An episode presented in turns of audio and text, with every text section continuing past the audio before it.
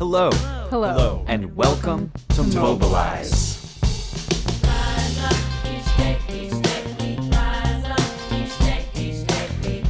Mobilize is a podcast that puts a spotlight on And is a resource for People, people, friends, communities, activists, who've decided to stand up, resist. resist, resist, fight back, mobilize.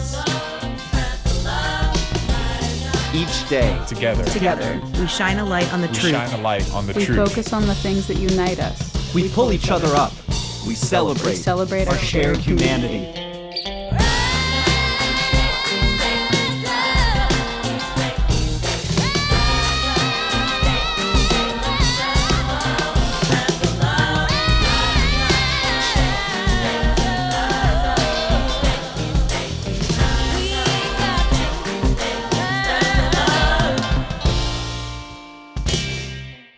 Episode 19 Don't Be a Paper Tiger.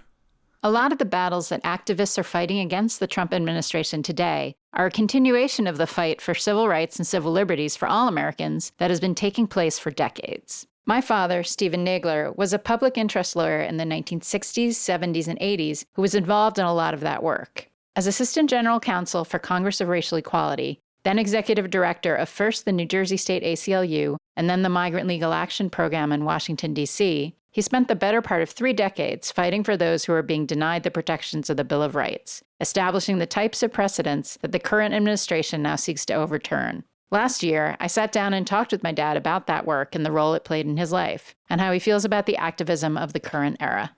So tell me about what your upbringing was like, where you grew up, and how you sort of took an interest in activism. Well, my parents were both socially conscious. I remember the Daily Worker being in our home uh, when I was a kid. What's the Daily Worker? It was the official newspaper of the U.S. Communist Party. Uh, but I don't think my father or my mother were communists. They were not active in any kind of particular political effort. My uncle was a leading labor Zionist, vice president of the International Ladies Garment Workers Union. Uh, I found out a few years later that in 1948, he and a colleague of his spent the year smuggling guns to Israel, of course. You know, my uncle was active politically in 19, I believe, 1937, 38. My uncle was the candidate for Bronx Borough president on the uh, Fusion ticket, which was headed by Fiorello LaGuardia, who was running for mayor. They got together in reaction to much of the corruption that had been gone on in the Democratic City administration for many, many years. But somewhat later, when I was in college, I had organized something called the City College Public Affairs Forum.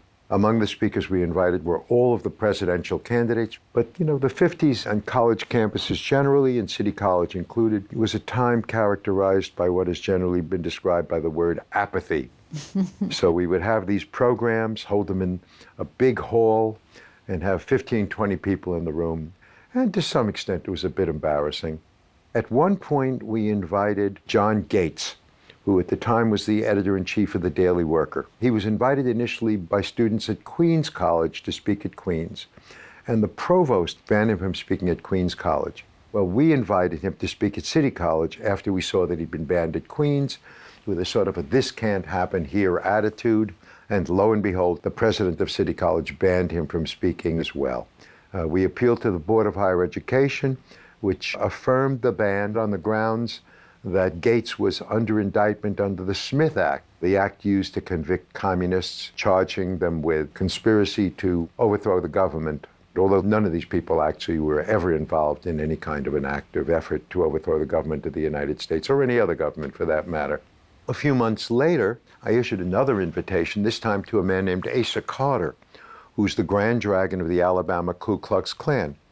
And again, he was banned by the college president on the grounds that he was under indictment for murder in Alabama, and that if he spoke at City College, it might interfere with the ability of the state of Alabama to secure a fair trial, a position which we thought was completely ludicrous. And the New York Civil Liberties Union declined to take on the case because we were absolutely right and the law was clear and they wouldn't make new law. Hmm. From that standpoint, we felt they were a bit of a paper tiger. You know, they were willing to tell you what your rights were, but they would not take on a matter to protect civil liberties in situations in which civil liberties needed to be protected, but in which they would not have the opportunity to make new law. That left an indelible impression on me for many years and decided me, in essence, uh, to become actively involved in, in civil rights activities. Tell me about the Peace Corps, how you ended up in the Peace Corps, and so on.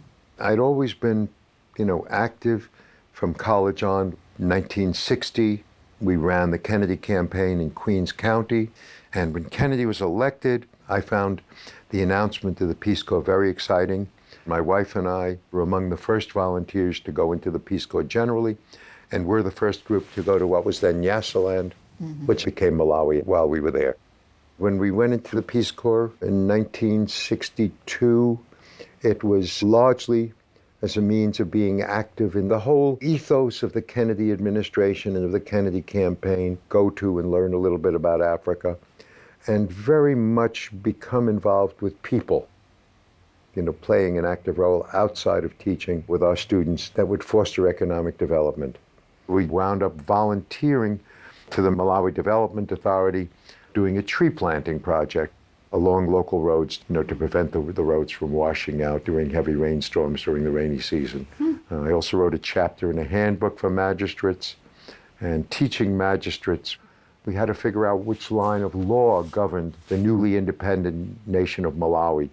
At one point, it would have been the High Court of South Africa that was dictating the law. At another point, it would have been the British Privy Council.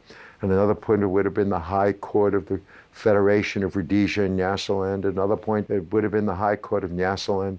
So it was a rather interesting project to decide what the law was. Right. And to help the country to produce a body of laws which govern the country going forward. Congress of Racial Equality, how'd you end up in that job and what was that? You know, I, I had two job offers uh, when I came back from the Peace Corps. One was to be an assistant district attorney in New York County. Oh, really? And the other was to work for CORE.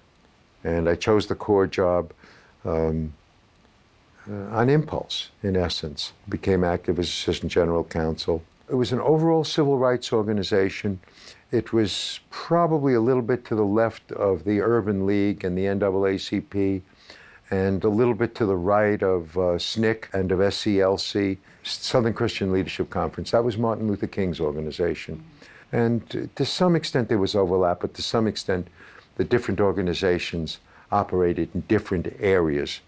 Uh, for major events like uh, the Selma March, there was cooperation between the organizations, although SCLC was the primary sponsor. So, you know, it was quite a busy time from the standpoint of civil rights. Mm-hmm. You know, I was backing up our general counsel in moving forward civil rights litigation in Louisiana, in Florida, and elsewhere in the South as well. Did that for about three years and then moved to New Jersey to become executive director of the New Jersey affiliate of the American Civil Liberties Union. We did over 500 cases in one year while I was there. Uh, we did more cases than any other ACLU affiliate, and in fact, more cases than the two largest ACLU affiliates, New York and Southern California combined. Hmm. One case that we did that I will never forget involved the rights of a bunch of people to march on the boardwalk in Atlantic City. They were banned from marching on the grounds that they were Nazis. And uh, as was the case in every situation like that, we won that case. And uh, shortly after we won that case, I got a call from our client um, in which he said, You know, you people aren't so bad after all. We've decided that when uh, we take power, we will give you your choice of flavors of gas. I'm sure he thought that was very funny. I did not. you people being Jewish people or the ACLU? The ACLU, civil libertarians, liberals, mm-hmm. Jewish people. I don't know whether he made the connection, and I didn't ask him what he meant by that. Right. I was rather shocked by it at the yeah. time. Did that give you any pause in terms of representing people like that when it came to civil liberties, or no, did you if, feel if like you would... def- if you don't defend civil liberties for the people who are least favored in our society, civil liberties are not safe for anyone.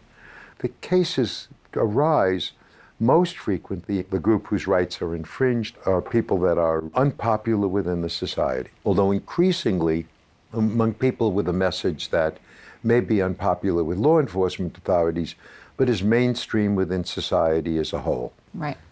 So you see some connection that, between that kind of work and protest movements of today, such as Black Lives Matter. Yes, I think the connection is a very clear one. I think efforts recently to pass new statutes blocking or limiting the ability to demonstrate and protest are a serious threat to civil liberties within this country, which must be fought tooth and nail. What other cases for the ACLU were interesting or that, uh, that you think were some of your best? There were a number of cases we did involving police brutality. It was a practice among the state police to stop and search unusual vehicles, VW vans, in search of drugs, especially if the drivers were men with long hair or if the van was painted with some kind of psychedelic colors.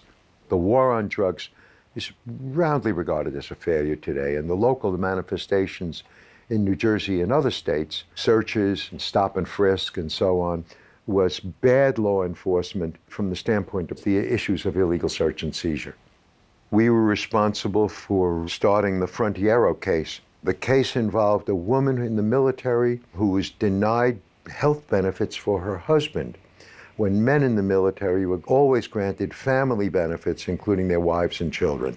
This was clearly unconstitutional and a violation of the right of women to equal protection of the laws.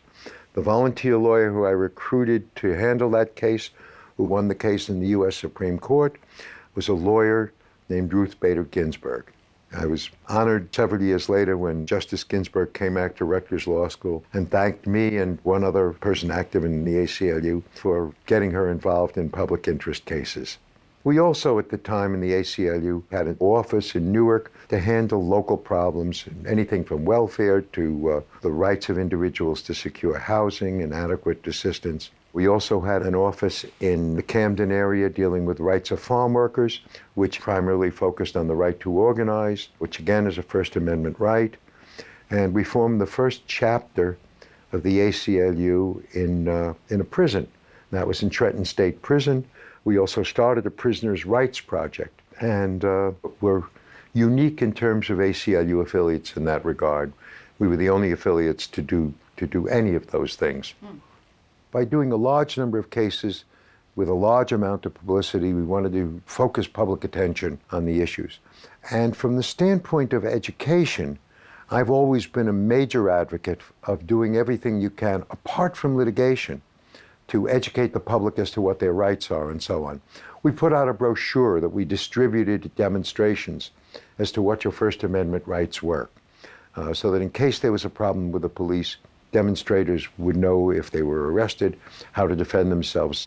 We received a grant from the New Jersey Council for the Humanities to do a, a series of radio programs, which we did for several years. And I think the battle for civil liberties ultimately will be won in the public forum through educational programs and have felt that the national office of the ACLU uh, should be more active in that regard as well. Right, right.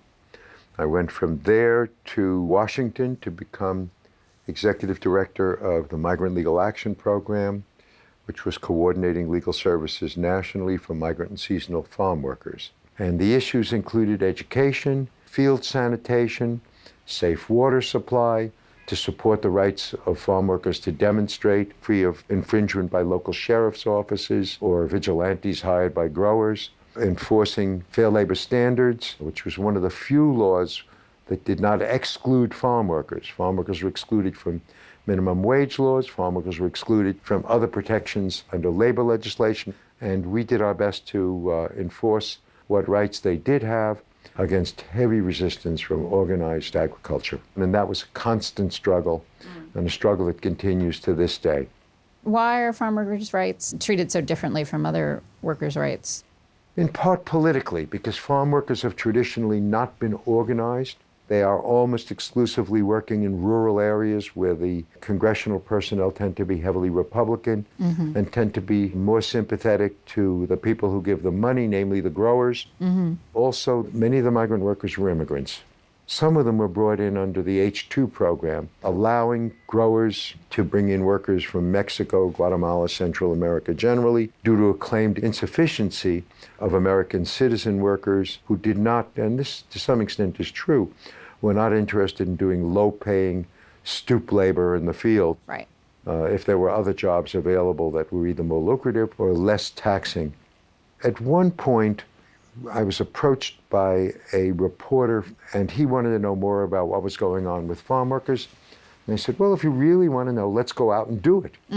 And we hitchhiked down to North Carolina, walked into a migrant camp, and spent two days harvesting peppers. The housing we were placed in was hot. The beds were barely usable. The rooms were heavily infested with mosquitoes and so on. And after two nights, the reporter said, I've had enough, I don't want to do any more. Decided not to go through with our arrangement to stay there an entire week. And wound up writing an article or a couple of articles, which again goes to the question of public education and making people aware of what's going on. How did you balance all this work with having a family, with those responsibilities? And you also had to support your wife because she was doing her own activism, doing stuff for She NOW. was very active in, in NOW and in women's rights activities generally. Mm-hmm. And the, at the ACLU, I was collaterally involved in women's rights activities as well. You know, we were mutually supportive for the activities that we each engaged in mm-hmm. and agreed as a matter of policy with what both of us were doing. Right. This is something I know I've talked about with mom that, you know, she sort of didn't really want to take us to demonstrations. How did you try and find a way to, you know, pass on your values without forcing the kids to do certain things or have certain beliefs or We didn't, we, we told our, you know, the kids what we were doing, mm-hmm. but we didn't try to say, you should believe this mm-hmm. or you should share our views. I think they just came to do that. Right. From understanding what we were doing and why we were doing it, from the conversations we might have around the dinner table. And, uh, you know, they, they picked it up that way. Right. And they might also have been genetically predisposed to be sympathetic with what their parents were doing. What kind of advice would you give to people today when this is such a challenging environment who are who are looking to get into activism and do something about this, you know, and it's very easy to get discouraged. Yeah, well, it's true. It is a problem, and many people suffer from what you'd have to call inertia. Right. Uh, you know, it's much easier to sit at home and watch the results of a demonstration with which you're sympathetic than to get out and demonstrate. Right. To some extent, the administration is very helpful in that regard because they continue to come out with one outrage after another from the standpoint of public policy. Um, and those, those outrages are, in many cases, sufficient to stimulate people who might not otherwise be active. What do you see, see the outcome of all of this, you know, the, what the administration's doing, what people are doing in opposition? Where do you think this is going to Well, when then President Pence seeks to run for reelection, So you're know. pretty you're pretty confident about an impeachment happening. I don't, whether it'll be impeachment or a record of a record that is so horrendous mm-hmm. that even the Republican Party will refuse to renominate a sitting president, which virtually never happens. Right. Right. I think the next president will be a Democrat. Mm-hmm. Um, and my hope is that it'll be someone from the left wing of the Democratic Party. Mm-hmm. Uh, who that person will be, whether it'll be Elizabeth Warren or someone like that, I think it's too soon to say. But it depends on what the mainstream of the Democratic Party will do, how actively they will resist the, what's going on coming out of the administration, and it depends upon how effective they'll be. But reform has to start at the grassroots level. You have to bring people out to do the right thing. You have to convince them that staying home and sitting on their hands when they hate what is being done uh, is not going to get the kind of changes that they want or prevent the kind of changes that they fear. I've got to show up. I've got to, I've got to speak out. You know, I've got to express my views and try to convince others. And I've got to be, most of all, in order to do that, have to be informed about the issues. Activism today is more important than ever before.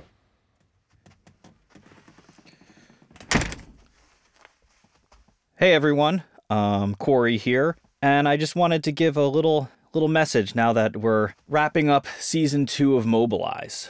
So, you know, two years ago, after the 2016 elections concluded, everybody was in a rough state, and uh, we knew we were going to be in the fight of our lives, of our time. And that's what it's been for the last two years. We've seen time and time again the criminals and bigots and all around violent people in the White House and their enablers just unleash attacks on our neighbors, our friends, our families, our communities, and um, it's been pretty rough. But there have been some really exciting and important bright spots too. I think the last two years have shown us as a country that not only is it important for us to stand up and fight against evil, but when we stand up and we stand together, we can win. It's not too late for our country. It's not too late. Um, some of the big wins, some of the really exciting things that we were able to be a small part of uh, through Mobilize were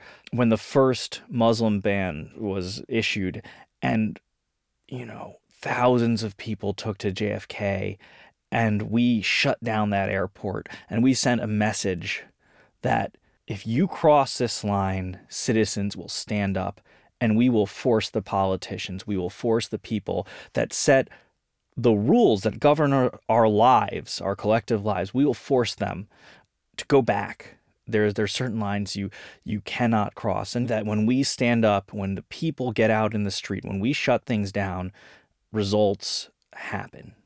And um, another great win for for us is when Mobilize subject Kristin Mink confronted Scott Pruitt in a DC dining establishment, and a few days later, he resigned from office. That was really exciting and, and showed just the power of what an individual could do. So, there's been a lot of wins. So, where do we go from here?